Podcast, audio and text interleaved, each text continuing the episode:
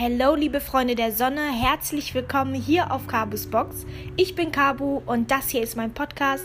Ich freue mich, dass du heute dabei bist und ähm, ich freue mich einfach sogar, weil ich wieder back bin und sogar eine neue Podcast-Folge online stelle. Das ist einfach voll nice und ihr freut euch natürlich auch, weil die meisten ja auch schon darauf gewartet haben. Ich wünsche euch einfach ganz viel Spaß bei der Folge in dieser Folge geht es eigentlich um die eigene Identität. Wie ist es eigentlich, wenn man schwarz ist und gleichzeitig äh, Muslima ist? Ja, ganz viel Spaß wünsche ich euch. So, meine Liebe, ich freue mich, dass du heute hier dabei bist. Magst du dich bitte einmal dann vorstellen, damit meine Zuhörer einfach auch ein Bild von deiner Person haben oder sich ein Bild von deiner Person machen können? Ja, klar. Hallo, ich bin die Bontu. Ähm, ja, bin 21 Jahre alt, Studentin. Ähm, soziale Arbeit studiere ich jetzt im fünften Semester. Und ja, so viel zu mir. Ja, ähm, wo liegen denn deine Wurzeln? Genau, ich komme aus Äthiopien. Mm. Genau, beide meine Eltern. Ja, das habe ich mir schon gedacht. Ich war mir nicht sicher, ne? Ich habe so Marokko gedacht, aber dann dachte ich mir so, nein. Aber ja, ach schön. Und ähm, bist du hier in Deutschland geboren oder dort eigentlich? Nee, genau, korrekt. Ich bin in Deutschland geboren. Mm, okay. Und äh, wie ist das bei dir? Ähm, bist du sehr, also wie soll ich das sagen, ist die Kultur deiner Eltern dir sehr wichtig oder ja? Ja, voll. Also ich glaube so, ähm, damit können sich bestimmt viele identifizieren. Wenn man so hier aufwächst, hat man bestimmt so teilweise irgendwie Struggles und okay, was bin ich jetzt wirklich? und die ganzen Zeiten hatte ich auf jeden Fall äh, auch durch. Aber an sich, klar, ist mir halt irgendwie die äthiopische Kultur doch wichtig. Ja. Genau. Ich wollte ja mit dir heute über ein ganz bestimmt, bestimmtes Thema sprechen. Ich wollte diese Episode nicht einfach alleine aufnehmen, sondern wirklich mit jemandem sprechen, den das wirklich auch betrifft. Mhm. Und zwar geht es einmal, wie auch immer auf meinem Podcast, einmal um das Schwarzsein. Aber jetzt in dieser Folge geht es ja darüber hinaus. Da geht es jetzt darum, wie ist es eigentlich, schwarz zu sein und gleichzeitig auch noch, ähm, sagt man, muslimisch sein? Ja, Muslima sein, muslimisch sein, ja. Genau, das ist genau. so meine Frage, die ich dir stellen wollte, weil ich ja weiß, dass du ja beides bist. Genau, richtig. Ja, genau. soll ich einfach mal drauf losquatschen oder? Ja, einfach mal kurz so, ähm, wie ist das denn für dich? Hast du das Gefühl, dass du einen doppelten Struggle hast, aufgrund hm. deines Schwarzseins und deiner Religion? Sagen wir es mal so. Ja, interessante Frage. Ähm, also hm, inzwischen bedeutet das für mich halt einfach, ähm, also es ist irgendwie einfach eine Tatsache so, ja, ich bin schwarz und ja, ich bin Muslima. Ähm, klar hat das aber auch, also bedeutet das voll viel und sagt das voll viel aus irgendwie über meine Lebensrealitäten so. Ähm, und ja, doch, definitiv. Ich glaube, allein dadurch, dass es irgendwie zwei Identitäten sind, ähm, glaube ich schon, dass ich, also selbst innerhalb dieser Communities quasi ähm, nochmal Struggles vielleicht habe, die andere, die diese beiden Identitäten, Identitäten teilen, vielleicht nicht haben oder nicht erleben so. Mhm. Wann ist dir das denn bewusst geworden? Ziemlich früh oder erst später, wo du angefangen hast, dich mit deiner eigenen Person auseinanderzusetzen? Ähm, ziemlich spät. Also quasi mh, mm, als schwarze Frau, wenn man nicht unbedingt das ähm, Kopftuch trägt, wirst du halt nicht als muslimisch gelesen so. Ja. Ähm, in der Regel haben Leute, die halt auch wenn sie das Kopftuch nicht tragen, die halt ähm, aus dem ja Middle East Raum kommen, asiatischen Raum eher ähm, also sind dann trotzdem von antimuslimischen Rassismus betroffen, obwohl sie das Kopftuch vielleicht nicht tragen. Mhm. Also die Möglichkeit besteht, aber eine schwarze Person wird in der Regel nicht als muslimisch gelesen. Und ich hatte halt auch, bevor ich das Kopftuch getragen habe, gar nicht mit, also wirklich nichts mit antimuslimischem Rassismus irgendwie zu tun, in Anführungsstrichen. Das so. kam wirklich mit dem Kopftuch. Was hattest du denn mit, was hattest, wurdest du denn konfrontiert, bevor du dein Kopftuch äh, angefangen hast zu tragen? Mm, mit dem muslimisch sein oder mit dem Schwarzsein? Mit dem Schwarzsein. Ähm, ja, also mit dem Schwarzsein so klar, das ist eine Sache, die du nicht verbergen kannst. und die ich auch nicht verbergen will, so. ähm, also so, obviously. Ähm, ja, aber Mm, kannst du die Frage nochmal stellen? Ich weiß jetzt nicht genau. Ja, ich wollte eigentlich nur kurz wissen, es geht mir darum, du hast ja erst, ähm, bevor du dein Kopftuch getragen hast, wurdest du quasi auch mit dem Muslimischsein konfrontiert, ne? Ah, ja. Bevor wir über diese Erfahrung sprechen, würde ich gerne wissen, wie so quasi dein Leben vor dem Kopftuch gewesen ist. Mhm. Hast du Also, dir Gedanken gemacht um deine Identität? Klar, deine ja, Hautfarbe, die kannst du nicht verbergen. ja. Aber wie sah es, wie sah da so deine ähm, Sichtweise aus eigentlich von der Welt und von Mhm. der Welt? Ja, also ich habe mich halt auch immer mehr, ähm, also als schwarz, irgendwann kam der Punkt, wo ich das so verstanden habe, okay, was es auch bedeutet und so weiter. Mm, aber ich habe mich halt nie so krass auch als muslimisch identifiziert. So, Mhm. ähm, das war so irgendwie wusste ich, okay, wir sind, äh, meine Familie ist irgendwie muslimisch, aber es war jetzt nie so ein Riesenteil auch. Ähm, aber das Schwarzsein war halt eher schon Teil. Es wurde auch eher thematisiert, to be honest. So, ähm, also mein Mhm. Vater hat sehr früh damit angefangen, irgendwie zu sagen, hey, ähm, so, du bist schwarz und das bedeutet was und ähm, so, du musst dich manchmal einfach irgendwie doppelt anstrengen, um vielleicht dasselbe zu erreichen wie einige Freunde von dir oder so. Mhm. Und das, ja, Ja, gab es auch einen kurzen Moment, weil du hast gesagt, du bist aus Äthiopien. Ich, ich weiß ja, wie du aussiehst, ne? mhm. Ähm, ich habe dich jetzt nicht mit deinen echten Haaren gesehen, weil ich dich jetzt mit deinem Kopftuch kennengelernt habe. ja, Ähm, gab es aber auch Momente, wo du eventuell aufgrund deiner Hautfarbe, wegen dem Colorism, da auch irgendwie in diese Richtung gedrängt worden bist? So, ja, komm, du bist zwar schwarz, aber du bist doch bestimmt jetzt nicht. ja, Verstehst du, was ich meine? ja, Ich kenne das halt mit meiner jüngeren Schwester, die halt Mhm. wirklich einen helleren Ton, Hautton Mhm. hat, hat als ich und die des Öfteren damit konfrontiert wird. Ja, doch, definitely, aber halt auch in jeglichen Communities, also in der schwarzen Community auch, so dieses, okay, ja, so du bist light skin, du bist ja nicht wirklich schwarz und all das, aber halt auch, auch super in der muslimischen Community, so dieses, wenn man halt über Struggles spricht, Ja. äh, das Schwarzsein, das ist so, ist so, ja, komm, so, du bist ja eigentlich gar nicht wirklich schwarz, also quasi so ein bisschen auch die Erfahrung abzusprechen, Mm. ähm, so, also quasi, das sind Menschen, die machen, äh, machen schlimmere Dinge durch. So, definitely will ich auch gar nicht irgendwie, ähm, ich will das gar nicht kleinreden, irgendwie was andere durchmachen, aber I'm still black, so. Ja, das stimmt, ja. Ach, krass, Ja, interessant. Das heißt, diesen Struggle gibt es halt in beiden Communities, ne? So, ja, voll. ich trenne das jetzt mal, obwohl man das nicht trennen muss, aber ich sag jetzt mal, in Hm, der schwarzen Community und in der äh, muslimischen Community. Also diesen beiden, also diesen Struggle, dieser Struggle wird trotzdem da anerkannt und auch thematisiert, oder?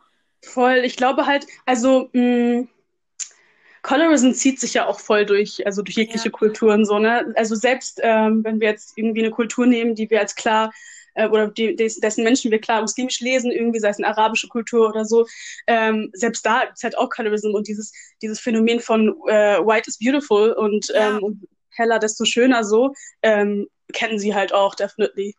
Mhm, das stimmt. Und wie sieht's dann, wie hat sich das bei dir dann entwickelt? Und ähm, falls es zu persönlich ist, sag Bescheid. Weshalb hast du dich dann mit der Zeit entschieden, dein Kopftuch zu tragen? Ja, also die äh, Sache hat eher also wenig mit meinem Schwarzsein irgendwie so zu tun. Es war halt Mhm. irgendwann, dass ich mich halt mehr mit, ähm, pff, ey, wirklich mit Gott und die Welt beschäftigt Ja, habe. ja, also erzähl ruhig.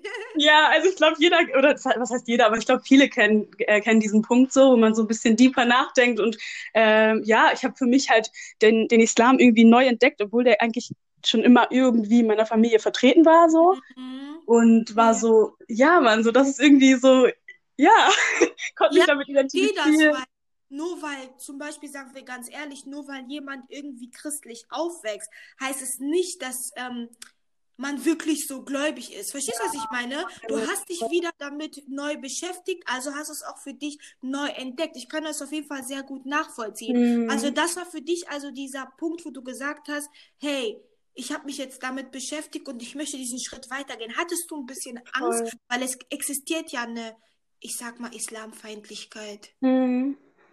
Ähm, schon, also ähm, ich glaube, in dem Moment war ich total irgendwie, kennst du das, wenn du was Neues irgendwie entdeckst und du hast es auch voll das Herzensprojekt irgendwie, also Ja, so, du findest da voll die Liebe drin, denkst dir, wow, und das ist, du, du siehst dich da drin irgendwie und fühlst dich auch voll wohl und irgendwie kommt alles so von selbst, es floatet, floatet irgendwie richtig so. ja, Ähm, genau, aber klar, das erste Mal, wo ich so mit Angst äh, konfrontiert war, war halt irgendwie so durch meine Eltern. Dass sie plötzlich so waren. Ich war so voll energisch und war so, ja. und meine, äh, weil ich halt auch irgendwie so diese ganzen Struggles von Muslimas vorher ehrlich gesagt voll nicht wahrgenommen habe. So, so ich hatte ähm, keine Freundin mit Kopftuch vorher so. Ja, das wollte ich fragen. Wie sah dein Umfeld aus? Weil du mir sagst, du hast es nicht vorher wahrgenommen, aber gut, dass du den Punkt selbst ansprichst. Ja, erzähl mhm. ruhig weiter. Ähm, genau, also mein Umfeld, also klar hatte ich irgendwie auch äh, so Freunde, die vielleicht mehr oder weniger muslimisch waren, irgendwie muslimisch gelebt haben oder halt auch vielleicht eine muslimische Familie haben. Aber es war halt alles eher so, ähm, es war, es war nie so im Vordergrund irgendwie und es war auch nicht vielleicht nicht so stark praktizierend, genau. Ähm, oder so praktizierend, dass man es quasi nicht so krass in der Öffentlichkeit sieht. Also nicht das ja, Schon, ja. Genau, und ähm, es war nie so ein Thema. ich habe zwar so ein paar Kleinigkeiten mal mitbekommen in der Schule, dass so ähm, irgendwie äh, Mädchen mit Kopftuch halt irgendwie von den Lehrern so ein bisschen diskriminiert wurden. Ähm, was mich auch damals total aufgeregt hat, das war, obwohl ich mich davon nicht betroffen gefühlt habe, war das schon so, okay, irgendwie trifft mich das so. Ja. Ähm, aber ich habe nie näher drüber nachgedacht, ehrlich gesagt. Und ich habe dann gemerkt, dann habe ich ja das Kopftuch angefangen zu tragen. Ähm, genau, und habe dann irgendwie so gemerkt, okay, ist voll die andere Welt. also plötzlich so voll. Erst dann hast du es wirklich realisiert, ne? Ja, Wurdest total. Du, wurdest du in deinem Umfeld irgendwie auch ein bisschen so vorgewarnt von irgendjemand? Ähm, besonders durch meine. Wird?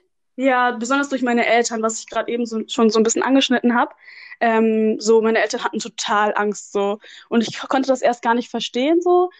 Ähm, ich dachte mir so, hä, ist doch, ist doch kein Ding irgendwie, ne? Und es gibt doch so viele Frauen mit Kopftuch und irgendwie, ich entscheide mich jetzt einfach nur so, das, was ich irgendwie in meinem Herzen getragen habe in den letzten Monaten, einfach so ein bisschen nach, also nach außen auch zu tragen ja. irgendwie.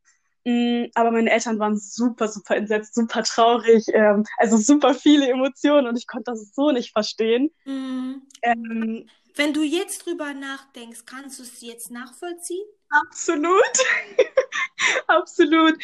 Also ich glaube, die hatten teilweise unterschiedliche Ängste, aber mein Vater besonders war halt so, ähm, so du bist, du bist schon schwarz, du musst nicht noch ein Kopftuch tragen.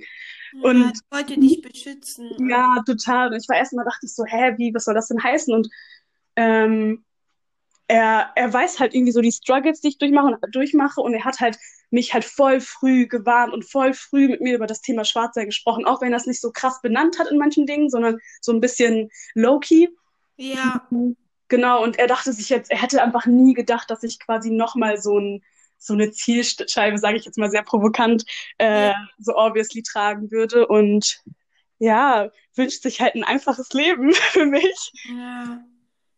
Krass, ey. Aber voll, also ich denke, das ist echt so. Es ist oft so bei, ähm, sage ich jetzt mal, was heißt oft, aber ich habe das in meinem Umfeld, sage ich jetzt einfach mal, ich beziehe das auf mich, auch mhm. erlebt, dass es afrikanische Eltern gibt, die einen quasi darauf vorbereiten wollen, ähm, dass man schwarz ist, aber die das, mhm. die irgendwie trotzdem Angst davor haben, glaube ich, das irgendwie direkt zu benennen, so, ne? Mhm. So, ich weiß gar nicht warum, ob die das selbst nicht wirklich aussprechen wollen, weil es dann wirklich realer wird. Oder auf jeden Fall weiß man ja eh, was die Eltern damit meinen, wenn die das so ja. kurz anschneiden. Aber finde ich sehr interessant. Und finde ich auch voll wichtig. Damit? Ja, das ist sehr wichtig, das stimmt. Ja. Wie ist deine Mutter damit umgegangen, wenn ich fragen darf? Ähm, sie hat die Ängste eher auch so durch Emotionen gezeigt. Ähm, ihr fiel das, glaube ich, auch schwer, das so ein bisschen zu benennen. Ähm, ja, genau, aber ich glaube, ihre Angst war ehrlich gesagt auch eher, dass ich halt in falsche Kreise innerhalb der muslimischen Community gerate, so. Was für mich irgendwie nie so ein Ding war. Ähm, aber sie hatte halt total Angst davor, dass ich irgendwie so den falschen Islam lerne. Ja. Ähm, genau, auch vor Diskriminierungserfahrungen, definitely. Aber Genau, also die Angst ging aber auch ganz schnell vorbei eigentlich, weil sie dann so gemerkt hat, oh, okay, eigentlich ähm, hat sie sich gar nicht so viel verändert. Mhm. So, man denkt das immer so, aber okay, sie trägt das Kopftuch, wenn sie rausgeht und ähm, macht halt irgendwie ein paar Dinge anders in ihrem Alltag, aber und dann war die Angst eigentlich auch ziemlich schnell weg, so. Also diese Angst, ja. Ja, krass, ne? Und ähm, würdest du denn auch sagen, dass äh, für dich sich quasi nicht viel verändert hat? Mm, Außer, dass du Gott näher gekommen bist, natürlich auch. Und natürlich, dass du dein Kopftuch trägst, das ist mir schon klar. Ja. Aber wenn du mal wirklich drüber nachdenkst, weil du hast ja eben Mhm. kurz gesagt, dass deine Eltern sagen, ach, so ein großer Unterschied ist es ja gar nicht. Sie ist ja immer Mhm. noch dieselbe. Was ist denn für dich, wie ist das für dich jetzt mittlerweile? Ja, mm, ja, also ich merke schon, dass ich halt ähm, zwei Identitäten einfach mit mir trage, die sehr obviously sind, so, die sehr Mhm. offensichtlich sind und ähm, oft einfach für Menschen nicht so äh, vereinbar sind. Und ähm, ich glaube, das ist so das, was, womit ich so manchmal so ein bisschen struggle, weil die für mich schon vereinbar sind. Ähm, aber mh, es Ja. manchmal so ist, dass man sich irgendwie so erklären muss. Ich Ja, glaube, so, das, das ist halt voll interessant. Also auch vorher, mh, wie gesagt, ich war vorher halt auch Muslima. Ich habe nicht ähm, wirklich danach gelebt so oder mich und nicht viel darüber gewusst. Ähm, aber irgendwie, sobald man das nochmal so wirklich für sich entdeckt hat, dass sich plötzlich so viel ändert, obwohl man eigentlich, also es hat sich erstmal, bevor ich auch das Kopftuch getragen habe, von außen irgendwie nichts verändert, aber für mich total viel, erstmal innerlich. ja, Und ab dem Zeitpunkt, als ich das getragen habe, hat sich irgendwie total viel von außen geändert, wie ich wahrgenommen werde, ähm, so ähm, wie manchmal Menschen mit mir sprechen vielleicht so. Und ich glaube auch, dass manche, also gerade als Frau nochmal, so das Bild von einer schwarzen Frau und das Bild von einer schwarzen Muslima in der Gesellschaft einfach super unterschiedlich ist. Hm, So schwarze Frauen werden oft exotisiert so ja, ähm, und muslimische Frauen werden so oft entmündigt, also so ja, sehr kleine, die Arme so. Nee, ist echt so. Und sorry, aber wie ist das dann jetzt für dich? Also, wie, was, wa- also kannst du da konkrete Beispiele nennen? Wurdest du dann jetzt, ent, also ich weiß nicht, ich weiß gar nicht, welche Erfahrung du jetzt wirklich, hast du da ein Fallbeispiel zum, Mm, So was mein, was beides betrifft, das Schwarzsein und das Muslim, Muslim, muslimisch sein oder so genau, eins? nee, nee, was beides betrifft, also muslimisch sein und schwarz sein. Mhm. Ähm, also klar, erstmal so auf jeden Fall so Fragen, wo Leute so sagen so, hä, okay, du bist doch schwarz, so wie du bist Muslima. So, ich denke so, hä. Aber ich habe auch das Gefühl, mh, dass sich das mit der Zeit ein bisschen geändert. Als Kind zum Beispiel mh, habe ich von schwarzen Menschen ganz oft gehört, so, hä, aber wie, du bist doch so, ne, du bist doch schwarz, so, wie du bist, deine Familie ist muslimisch, so, äh, verstehe ich nicht. Aber ich habe das Gefühl, umso mehr sich Menschen auch irgendwie mit seinem ihrem Schwarzsein und diese Politisierung irgendwie so eintrifft und man so ein bisschen auch so schwarze Widerstands Widerstandsgeschichte kennt, weiß man halt irgendwie, okay, schwarze Muslime hatten auch immer schon einen großen Teil irgendwie da mit beizutragen. So gerade wenn man so ein bisschen, ein bisschen in die USA schaut. Mm, Und aber so klare ähm, Erfahrungen so waren wirklich so dieses, ja, dieses, dieses Othering, weißt du, so dieses, okay, du bist Ja. ein bisschen anders. Und das in je beiden, beiden Communities halt, wenn du halt Mhm. äh, in der muslimischen Community bist, so, okay, wir teilen dieses muslimisch sein, äh, aber ganz viel dieses, hm, also ganz viel Fragen einfach, wo man, und man hofft sich ja irgendwie in der Community auch so einfach so ein Safe Space Ja, zu kreieren. Und das ist ja oft so dieses, okay, du merkst so, okay, du bist unter äh, Geschwistern so, und du merkst so, ach, du hast diese Fragen, die immer im ganzen Alltag nicht so. ja, Und ich hatte das früher in der Schwarz-Community auch. Das war auch so, wo ich mich richtig wohl gefühlt, also ich fühle mich immer noch wohl, ne? Ich will das gar nicht irgendwie kleinreden oder so. Ähm, aber ich habe das besonders geliebt, mit schwarzen Menschen zu sein, einfach weil ich diese ganzen Fragen nicht hatte. ja, Und- sehr gut gesagt. Ganz ehrlich kann ich nur, also zustimmen. Ja. Oder so diese Rechtfertigung, diese Ja. ganze Erklären, alles, du bist so, du bist da und du hast so voll die Daseinsberechtigung. Ja, So, mit dem Kopftuch war das so ein bisschen so, mh, okay, klar, du hast immer ein paar mehr Fragen und dies und das und das ist so, okay. Äh, Struggles werden vielleicht auch nicht ganz verstanden und so in der muslimischen Community auch, auch. Das ist so, eine schwarze Frau zu sehen, ist halt voll selten. Du gehst in die Moschee rein und du wirst so direkt angeguckt. ach krass. So, und ich will gar nicht sagen, dass das in jeder Moschee so ist oder dass äh, jede muslimische Community so ist. Und ich glaube auch, dass das ähm, sehr unterschwellig ist, so, weil man es halt irgendwie so selten Ja. sieht und dieses ganze Oh und ähm, so, aber hm, sorry, so, eh, das ist vielleicht interessant für dich, aber ich, ich komme hier vielleicht hin, gerade um zu beten, einfach nur kurz oder so. Ja, nee, ist ja wirklich so. Das Leave ja me wirklich, alone mit deinen Blicken oder so. ja, krass, äh, krass. Also ich, sorry, ich bin gerade die ganze Zeit voll so, Alles gut. weil ich das Thema sowieso immer wieder ansprechen wollte, aber wirklich jemand gesucht habe, der aus der eigenen Erfahrung sprechen kann, weißt du? Mm, Und ähm, was ich super interessant bei dir finde, ist einfach, dass du wirklich so diese Entwicklung hattest quasi. Das hört sich blöd an, aber in beiden Welten Ja, so voll. zu springen quasi. Ja. Einmal ohne und einmal mit und dann nochmal hier die Unterschiede für uns nochmal aufzugreifen und zu Mhm. erzählen, finde ich super interessant. Was würdest du denn jemand raten, wenn wir so langsam zum Schluss kommen, der ähm, eigentlich in derselben Situation ist wie du, der gerne Kopftuch tragen möchte, aber Mhm. weiß, dass äh, die Familie zum Beispiel das so, was heißt ungern, Ängste hat davor, Mhm. ne? Was Ja. würdest du der Person denn raten? Ähm, also ich muss erstmal kurz sagen, ich glaube, dass die mehr Arbeit in den Communities passieren muss, als bei den pe- einzelnen Personen so. Ja. Aber um auf deine Frage auf jeden Fall ähm, trotzdem zu antworten, ähm, ist so, rede darüber. Also ich habe halt gemerkt, dass die Ängste meiner Eltern auch viel dadurch kamen, dass ich so voll irgendwie in meiner Welt war und das alles so gemacht habe und wenig drüber gesprochen habe, so, weil meine. Eltern mir immer so einen Freiraum auch gegeben haben. Es war immer so, okay, mach, was du für richtig hältst und dementsprechend habe ich es auch da gemacht. Was Aber auch nicht immer selbstverständlich ist, ne? Ja, voll. Also ich bin da auch voll dankbar für so. Ähm, ich habe das, glaube ich, auch da voll gebraucht, das so für mich selbst zu entdecken und nicht jeden Schritt irgendwie so mit jedem zu besprechen. Ja. Aber ich glaube, das macht den Eltern, also das hilft, also es hätte meinen Eltern mit Sicherheit geholfen, so einfach zu verstehen, was in meinem Kopf gerade abgeht und warum ich das alles mache. Ähm, ja, definitiv. Also redet darüber. Redet darüber. Einfach darüber reden. Hattest du, diese Frage geht mir einfach nicht aus dem Kopf, hast du Mhm. das Gefühl, dass du dich quasi entscheiden musst, dadurch, dass du schwarz bist, ob du jetzt muslimisch bist oder Mhm. mehr so pro Black? Also das hört sich voll blöd an. Verstehst du, Ja, ich ich verstehe absolut, was du meinst. dass du unterschwellig gedrängt wirst, dich quasi zu Ja. entscheiden für eine Seite, die es eigentlich nicht gibt, aber ja, egal. Mhm. Voll, voll. Also ich hatte das, ich habe Gefühl, das Gefühl, dass das so ein bisschen gerade aufhört.